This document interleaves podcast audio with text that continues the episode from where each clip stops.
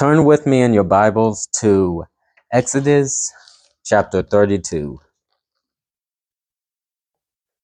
Exodus chapter 32. Um, we're going to be looking at verse 7 through 14, but just for context, I'm going to start in verse 1. Exodus 32. Now, when the people saw that Moses delayed coming down from the mountain, the people gathered together to Aaron and said to him, Come, make us gods that shall go before us. For as for this Moses, the man who brought us up out of the land of Egypt, we do not know what has become of him. And Aaron said to them, Break off the gold earrings which are in the ears of your wives, your sons and your daughters, and bring them to me. So all the people broke off their earrings which were in their ears and brought them to Aaron. And he received the gold from their hand, and he fashioned it with an engraving tool and made a molded calf. Then they said, This is your God, O Israel, that brought you up out of the land of Egypt. So when Aaron saw it, he built an altar before it. And Aaron made a proclamation and said, Tomorrow is a feast of the Lord. Then they rose early on the next day, offered burnt offerings, and brought peace offerings. And the people sat down to eat and drink, and rose up to play. And the Lord said to Moses, Go, get down, for your people, whom you brought up out of the land of Egypt, have corrupted themselves. They have turned aside quickly out of the way which I commanded them. They have made them for themselves a molded calf and worshipped it and sacrificed to it and said, This is your God, O Israel, that brought you out of the land of Egypt. And the Lord said to Moses, I have seen this people, and indeed it is a stiff necked people. Now therefore, let me alone, that my wrath may burn hot against them, and I may consume them, and I will make of you a great nation. Then Moses pleaded with the Lord his God and said, Lord, why does your wrath burn hot against your people, whom you have brought up out of the land of Egypt with great power and a mighty hand? Why should the Egyptians speak and say, He brought them out to harm them, to kill them in the mountains, and to consume them from the face of the earth? Turn from your fierce wrath and relent from this harm to your people. Remember Abraham, Isaac, and Israel, your servants, to whom you swore by your own self and said to them, I will multiply your descendants as the stars of heaven, and all this land that I have spoken, I will give to your descendants, and they shall inherit it forever. So the Lord relented from the harm which he said he would do to his people. Father in heaven, Father, I pray that you would now come. You would manifest your glory in this place. Father, like in a few chapters, we will see Moses. And he says, Show me your way that I may know you more. He says, Show me your glory. And you hid him in the cleft of the rock and passed by and declared your name. And when he came down from the mountain, his face shone with the glory of the Lord. Father, I pray for each and every person in here that they would have an encounter with you today. That when they walk out, their face would shine with the glory of the Lord. Take their eyes off of me. They don't need to hear from me. They need to hear from you. May I disappear. May I decrease that you may increase. So would you help me, Father? Would you help me? And would you help everyone in this place to hear this word? In Jesus' name I pray. Amen. One second.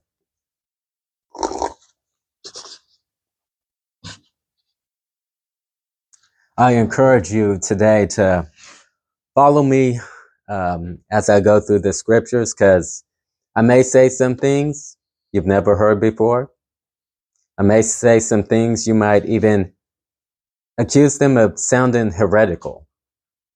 But this is what the Word of God teaches. I'm not here to give my opinion.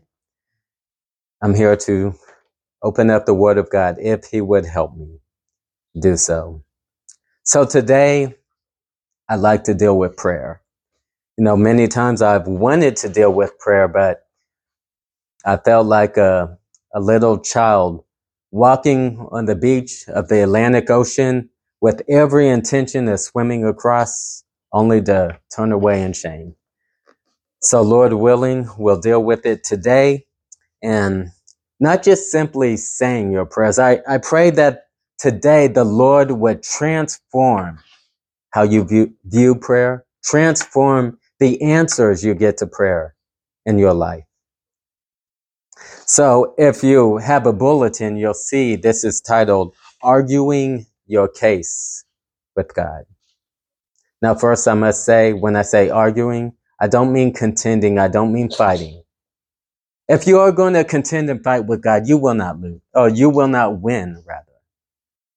See, God is almighty. He's not the most mighty, He's almighty. That means all power is His. That means you and I exist only by His power. He holds your breath in His hands. He created the world with a word. You will not win against God. The only access we have to God is through the Lord Jesus Christ. And without coming through Him, without trusting in Him, trusting in His righteousness, we have no standing before God. When I say arguing, what do I mean then? Well, it's like a lawyer. You know, consider this. You have two lawyers. One, they both gone to law school. But one of the lawyers, he's like, well, I've, I've gone to law school. Therefore, I mean, by title, I'm a lawyer. So I can go up and I can approach the judge at his bench. So he has a case to bring but he doesn't spend any time preparing. He's like, I already know it. No time preparing. Someone's hired him, but he just takes it very lightly. He's like, well, I'm a judge. I know. He goes up. He loses the case. He's not prepared. You know, and a lot of times that's how we come to God in prayer. Well, like I have my access through Jesus Christ and I go up to the throne. You're unprepared. You're just, you know, say your prayers, right?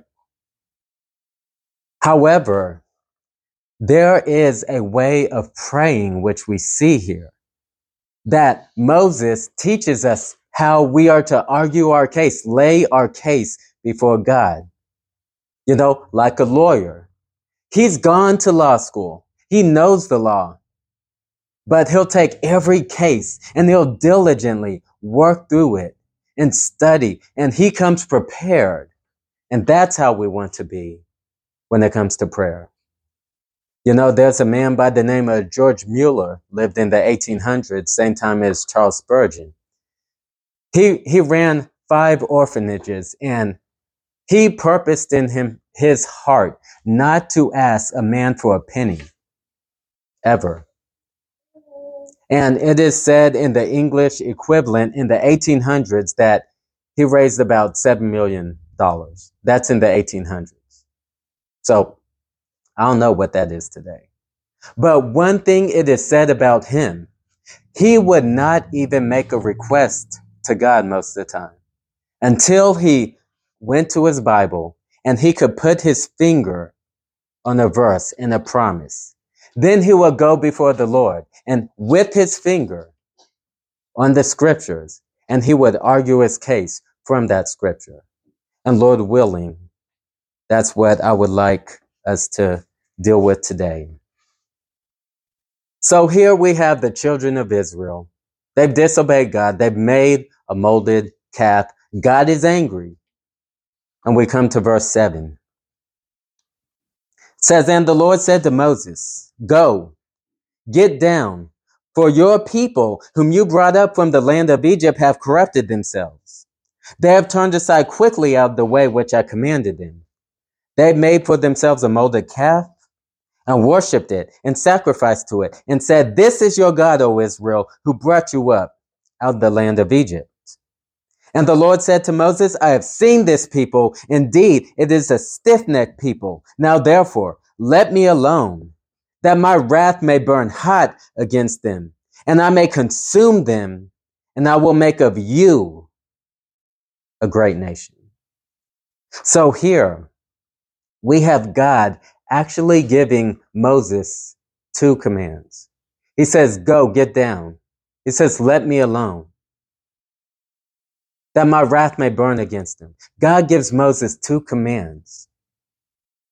And God makes him a very generous offer. You know what? I'm going to make you a great nation. I'm going to start over with you, Moses. You know, too many times when it comes to prayer, we we just accept anything. We we know it's from God's hand. He's sovereign, right? I mean, Ephesians tells us all things. He works them all according to the counsel of his will. And we say, therefore, we come to God in prayer. But we see Moses didn't accept this. Moses refused the commands of God to go get down, to leave him alone. Moses refused the offer. He didn't say, well, God, if, if that's your will, you're sovereign. You declare the end from the beginning. You're sovereign. You sit in heaven, do whatever you please. So if this is what pleases you, Okay, I'll get down. I'll leave you alone. Let your wrath burn hot against them, consume them, start over with me. But that's not what Moses did. See, when it comes to prayer, I think, I believe there's a big misunderstanding. When Jesus says, your will be done, a lot of times it's understood like this. Well, God, I desire this, but um, if it's your will, then let it be done. But your will be done is actually saying, God, this is your will. Let it be done. You know, we have Jesus. Yes, he says, let this cup pass from me. He, he's a man. When Jesus came in the garden, he's a man. Everything in him does not want to drink the cup of the wrath of God for the sins of all his people through all ages. I mean, who would want to? Everything in his flesh does not want to, but he says, nevertheless, your will be done. He isn't saying, this is what I want, but I don't know what your will. He's saying, yes, this my desire, but your will be done. Jesus knew the will of God for him. He was 12. He said, I should be in my father's house. He knew the will of God. How many times did he tell his disciples and say, the son of man must go up. He must be delivered. They're going to crucify him. He's going to raise on the third day. He said it must be fulfilled. He will be numbered with the transgressors. Isaiah 53. Jesus knew the will of God. So that isn't a prayer. God, I mean, this what I want. I don't know your will. That's a prayer that God, everything in me does not want to do your will, but empower me to submit to your will. So that's how we pray, your will be done. So here Moses, he refuses this. Why? Because he knows the will of God. If we look in verse 11, it says, Then Moses pleaded with the Lord. He did not say, God, if that's your will, if that's your will, consume them. If that's your will, make me a great nation. So regardless of how much it was to his advantage, he said, no, God, this is not your will. How many of us would have accepted that? How many of us would have said, okay, God, I'm going to get down? But that's not what happened here. Because he had an immovable conviction of the will of God and he refused to accept anything other, regardless of how much it was to his advantage. And this is prayer. It's not accepting anything as God's will. It's knowing God's will and praying for God's will to be done. So here, verse 11 says Moses pleaded with the Lord his God and said, Lord, why does, and pay attention to this, your wrath burn hot against your people, whom you brought out of the land of Egypt with great power and a mighty hand? You notice at the beginning in verse 7, God says, Go get down for your people, whom you brought up out of the land of Egypt, have corrupted themselves. So Moses' conviction of the will of God, he knew, no, these are your people, God. You delivered them from the land of Egypt. And he didn't just bring them out to kill them. He knew he brought them out of the land of Egypt in order to bring them to a place. And as Paul says, he who began a good work in you will be faithful to complete it. And it's the same here. And Moses had that conviction. Therefore he knew God, I will not go get down. Yes, God commanded him to go get down, but Moses could refuse and say, no, I will not go and get down. He said, I will refuse your offer. I will not be made a great nation. Why? These are your people. You have already pledged yourself to them. Now turn to uh, just over a little bit to chapter 33. Because Moses speaks of your people again. In chapter 33, verse 13, he says, Now therefore I pray, if I have found grace in your sight, show me now your way that I may know you more and that I may find grace in your sight. And listen, and consider that this nation is your people. Skip down to verse 16. For how then will it be known that your people and I have found grace in your sight, except you go with us? So we shall be separate, your people and I, from all the peoples who are on the face of the earth. So Moses is like, look, your people have found grace in your sight. Therefore, I know your will isn't to consume them. And I know your will isn't to start over with me because your people have found grace in your sight. You have pledged yourself to your people. Therefore, I will refuse your command. I will refuse your offer because I know that is in your will. Again, not accepting, but there is a bold refusal we see in Moses. Go back to chapter 32. Now in verse 11, when it says, and Moses pleaded with the Lord, this word pleaded is very interesting. So it's used many, many times, over 70 times in our Old Testaments. But only 12 of those times is it translated, pleaded, or asked, or entreat. All of those other times, over 50 times, it is translated sick, weak, to be ill, to be afflicted. And you're like, what what do those two things like asking and being weak afflicted what do they have to do with each other? Well i'm i'm not a hebrew scholar but i think it's this. What what do you do when you're afflicted? Do you say god get me out no you plead with the lord and so here, Moses, he's afflicted. He is made sick. It's, it's like he's sick to his stomach at even the thought that God would act contrary to his will. So he pleads with the Lord. This is prayer. It's not, he doesn't just say his prayer. He pleads with the Lord. He pleads with the Lord, Lord, why does your wrath burn hot against your people, whom you brought up out of the land of Egypt? With great power and a mighty hand. You know, it wasn't a small thing. God's great power was shown in redeeming his people. And just like with many of us, he's shown his great power.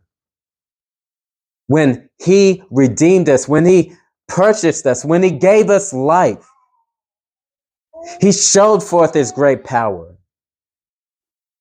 and his mighty hand and some, perhaps some of you in here, you have been saved. but you're not sure you're going to make it to the end. You will make it to the end, not because of you. You will make it to the end because of God. I mean, these people, they made a molded calf. They, they should have been consumed. But God said, no, they found grace in my sight. Well, Moses said that rather. You have found grace in his sight. You, yes, you, I, we all deserve to be consumed. But if you have put your trust in Christ, trusting in Him alone and His righteousness, not your own, you will make it to the end. You will make it to heaven. You will make it to the promised land. Why? Not because of you, but because of God. So then we see in verse 12, Moses gives his first argument. We said this is entitled Arguing Your Case with God. Now Moses gives his arguments. Verse 12. Why should the Egyptians speak and say, He brought them out to harm them, to kill them in the mountains, to consume them from the face of the earth? So his first argument is with God, is with his glory. What about your reputation, God? See, if you read your Bibles, you'll, you'll come to this conclusion. God does everything for his glory. If there's anything that's going to motivate God, it's his own glory. Yes. And Moses is like, okay, God. So you'll tell me, you go to the land of Egypt. You turn the water to blood. Okay, you make frogs come up. You make lice. You make flies. You disease their livestock. You cause boils. You, you bring hell and fire. You create darkness and you separated your people from them in that. While there's darkness in Egypt, they have light. While their livestock is disease, Israel's are healthy. You did all of that. And now you're going to give the Egyptians the opportunity to say, huh, yeah, he did that, but he, he can't preserve his people. What, what kind of God is this? He's just as weak as all the other gods. See, God realized he was over his head and he got them out in the wilderness. And he was like, okay, I, I, I can't do this. I thought I could. I gave it my best try. I can't do this. So I'm just going to kill him. I can at least do that. Moses like, God, are you going to give the Egyptians the opportunity to say that? This is our first argument with God. You remember how Jesus says, pray, Father in heaven, hallowed be your name. Your kingdom come, your will be done. It starts with God, starts with his glory. So this should be our first argument with God. Often we pray because of ourselves. We're so self-centered in our prayers. But here we see a God-centered prayer. And that's where our prayer should be. You know, just to make it a little personal, how do you pray for your marriage? You say, Oh God, please fix this marriage. Yes, of course, God hears that prayer and God will respond to that prayer. But what if you say, God, would you fix my marriage? Because we are supposed to be representing Christ in the church and my kids, we're teaching them about you and they're seeing us blaspheme your name. God, what about your name? God, so come, empower me, fix us, oh God, give us love, fix this marriage for your name's sake. That's how you pray. You can apply that to your marriage, something personal, your finances. You can say, God, your word. It says, seek first the kingdom of God and his righteousness. All these things will be added to me. I'm, I'm up here. I, I tell everyone that my God takes care of me. And they're, they're looking at me. And if they're seeing me suffer financial issues like everyone else in the world, what are they going to say? Oh, yeah. yeah, your father takes care of you. Yeah, he does a really good job of that. You know, matter of fact, I hate God. Look, I have 10 times as much as you. You're like, God, what about your name? So this Moses' first argument, and it should be ours. Verse 13.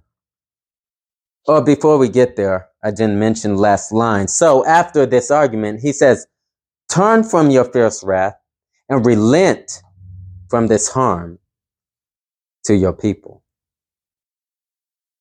Notice the absence of questions. Now, there's, of course, we say, please God and ask, and we should ask. But notice that these are actually in the mood of commands. And you're like, do we dare command God? Well, there, there's a lot that we can deal with, but here's, you don't have to turn there, but just take it down. Isaiah 45, 11. God says, ask of me the things concerning my son, concerning the works of my hands. You command me.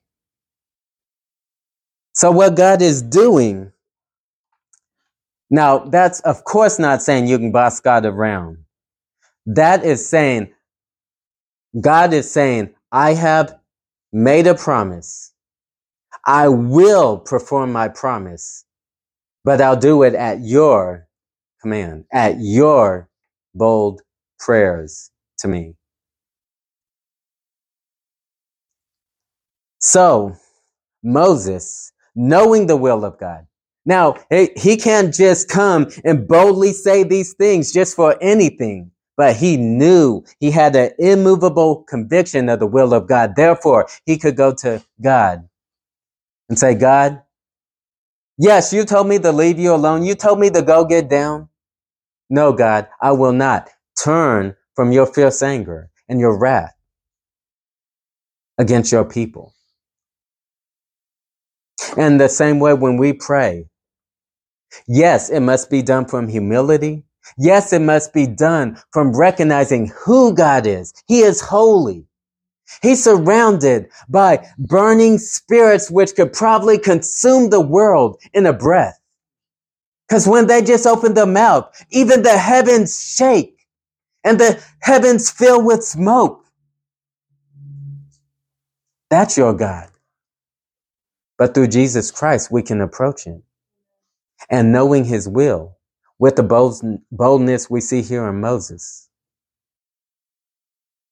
we can humbly command God to fulfill his word.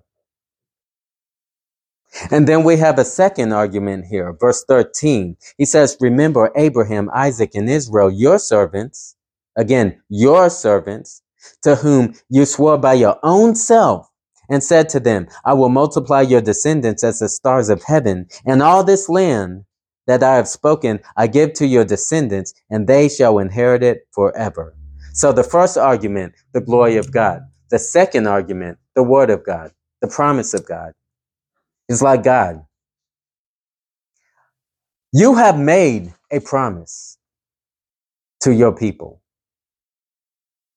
If you consume them, God, you are not faithful to your word. You're going back on your word. And God will not do that. Amen. You know, I mentioned before the promise seek first the kingdom of God and his righteousness. All these things will be added to you. You can take that promise before God. You have issues with financial provision, maybe your business, maybe your job, maybe you lost a job. Use the promises of God. That's why we need to know our Bibles. Your prayers will be as good as your knowledge of the Word of God. You need to know His promises and take them before Him. You can say, God, you have promised that you will meet all my needs according to your riches and glory in Christ Jesus. Know the promises of God and argue the promises of God because God responds to his own word. And with the little time I have left, I want you to turn to Numbers 14. Just two books over. So here we have Israel. They've come all the way up to the promised land now. But they don't enter. Yeah, yeah, some spies went in, but they don't enter. Why? Well, 10 out of 12 of the spies, 10 came back, said, huh, we can't take this land. There's no way. They, they've seen the power of God, but they're like, oh, there's no way. There's giants in the land. They're going to consume us. No, we can't do this. Yet two believed, and they're the only two out of all of the millions that went to the promised land. Two believed. But they all turn away from God. And certainly now Moses is like, okay, God, I've had enough of these people. But look at verse 11, Numbers 14, 11. Then the Lord said to Moses, how long will these people reject me? And how long will they not believe me? With all the signs which I performed among them, I will strike them with pestilence and disinherit them. It's almost like God's anger has been building. First, he just said, I'll consume them. Now he's getting more detail. I'll strike them with pestilence and disinherit them, and I will make of you a nation greater and mightier than they. Again, we see an increase. It's not just I'll make of you a, a great nation. It's I'll make you greater and mightier than they. So Moses says, okay, God, well, I've had enough of them. So, you know, if it's your will, that's not what we see. Verse 13, and Moses said to the Lord, then the Egyptians will hear it, the glory of God again. For by your might you brought these people up from among them, and they will tell it to the inhabitants of the land. They have heard that you, Lord, are among these people, that you, Lord, are seen face to face, and your cloud stands above them, and you go before them in a pillar of cloud by day, and in a pillar of fire by night. Now, if you kill these people as one man, then the nations which you have heard of your fame will speak, saying, because because the Lord was not able to bring this people to the land which he swore to give them. Therefore, he killed them in the wilderness. So it's like the Lord increases in his anger and increases giving a greater offer to Moses. And Moses increases in his argument for his glory. He goes beyond the Egyptians. He says, yeah, the Egyptians and all the nations that have heard of you. This is what they'll say. But we see a third argument. So he's argued for the glory of God. We've seen he's argued according to the word of God. And now, verse 17. And now I pray, let the power of my Lord be great, just as you have spoken, saying the Lord is long suffering and abundant in mercy, forgiving iniquity, transgression. But he by no means clears the guilty, visiting the iniquity of the fathers on the children to the third and fourth generation. Pardon the iniquity of these people. Again, very bold. Pardon the iniquity of these people, I pray, according to the greatness of your mercy, just as you've forgiven this people from Egypt until now. So now we see a third argument that Moses is arguing based off the character of God. See, you must know your God. And as you know your God and you know his character, you can sense when something isn't according to the character of God. And you should pray based off of that. You pray arguing the glory of God. You pray arguing the word of God. You pray arguing the character of God. And this is how we pray. But there may be some in here. Indeed, you're Christians, but you can't argue your case with God.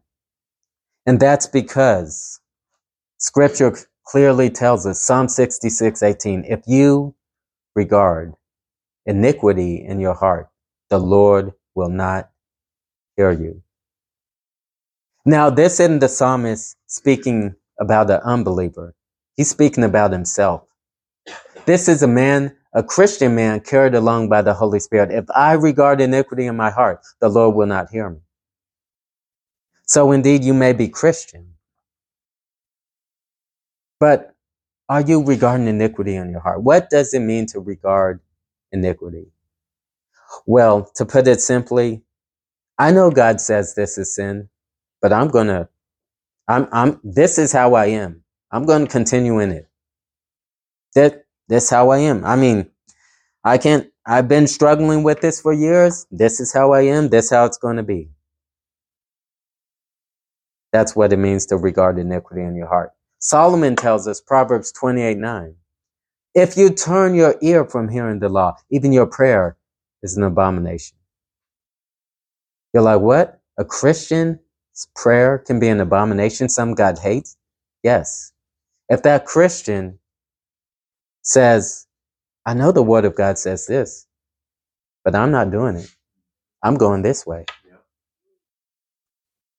God has says, you will not hear me. I will not hear you.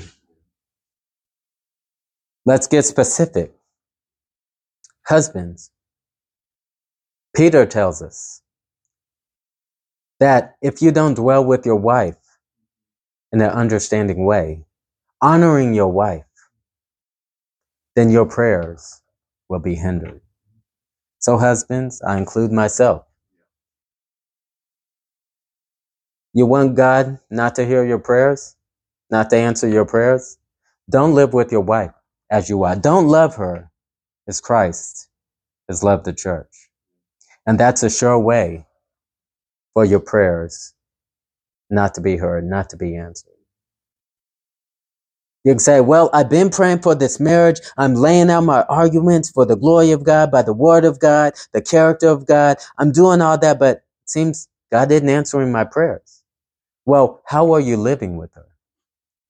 How am I living with my wife? So if that's anyone in this room today, God is not hardened against you. God isn't like, I'm upset with you. And, you know, that's how it's going to be the rest of your life. I'm not hearing your prayers. No, God wants to hear your prayers. God delights to hear your prayers. He wants to answer your prayers. He's just waiting for you to turn to Him. Turn from your sin.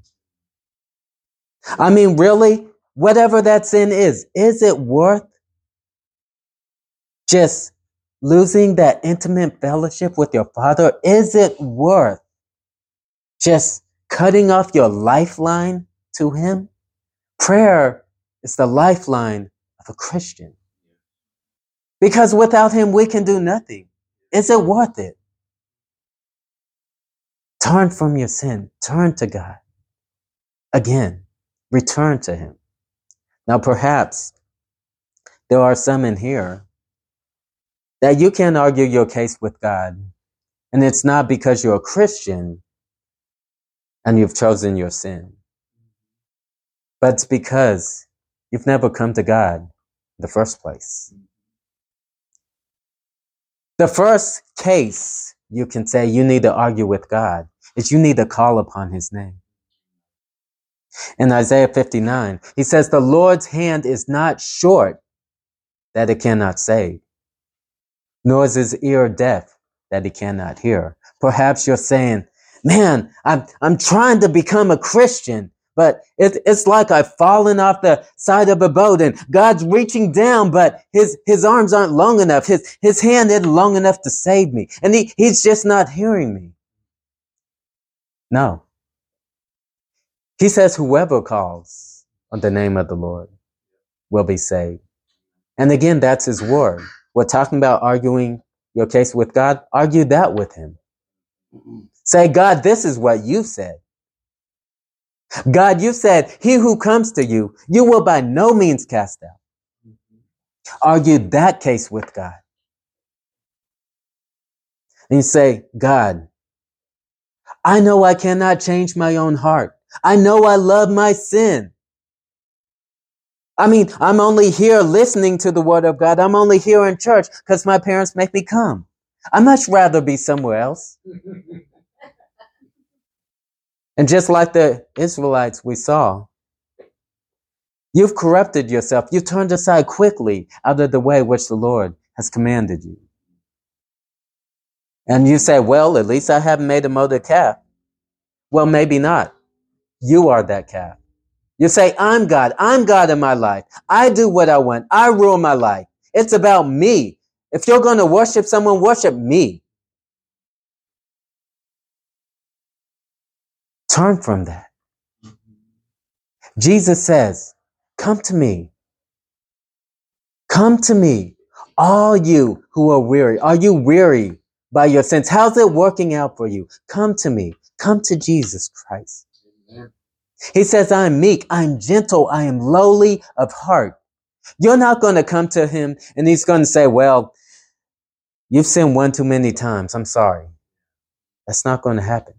He's not, you aren't going to come to him and he's going to be like, well, if you would have come to me a week ago, but um, considering this last week, um, I have to think about this. No, that's not going to happen. He says, Come to me. How do you come to Jesus Christ? You come to him through his word. You come to him in humility, realizing that you are a sinner. You are completely destitute. You deserve to go to hell. You have no hope in and of yourself. The only hope is his son, which he sent to suffer the wrath which you deserve. Amen. He suffered the wrath. He rose on the third day. And he can, he will clothe you in his righteousness. And that's the only way you can stand before God. That is your only hope. There is nothing more important than Jesus Christ. You know, there's, Jesus tells a parable about a man and he finds a treasure in the field. And after he finds that treasure and sees its value and worth, he sells everything to purchase that field. You know, perhaps that man has walked by that field maybe a hundred times in his life. And he saw nothing but some grass and some flowers. It's like, huh, what's, what's valuable about that field? And maybe that's how you feel about everything that has to do with Christ. Like, huh, Bible, it's just a book. Prayer, huh, what's that? I'm speaking to some imaginary God. He's never done anything for me. I mean, going to church is, it's like, it's just like a spiritual football game. They go and they worship someone. That's how you see it. But when you see the worth, the value of Christ, who shed his precious blood on your behalf. That all changes. Amen. You say, well, I don't see how that can happen. Well, you don't need to see how that can happen. You don't need to understand how that can happen. You need to come to Him. Yeah.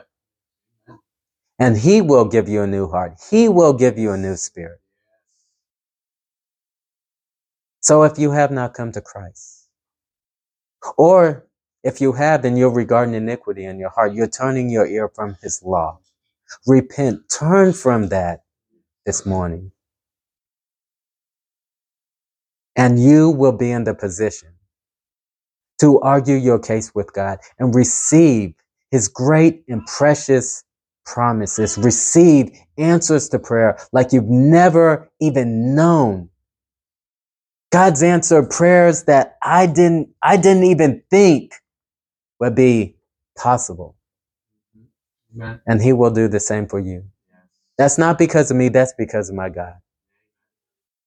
And he's the same God to all who come to him through Christ Jesus. Let's pray.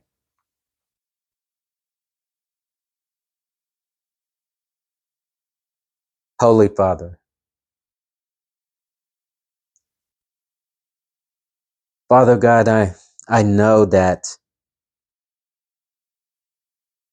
even the best that I can do as far as preaching and teaching, it's all stained by my sin, by my imperfections. But it is a glorious thing that you can take even what's stained, and even saturated by sins and imperfections, and you can use it to your glory. Father, just like Moses, Father, what will they say? Father, we go by the name of 116 Bible Church, the power of the gospel. What will the people say? Oh, some powerful gospel. You just preach the gospel and nothing happened. Shall you allow the people to say that about you, about your word, about your gospel? Do not permit that, Father.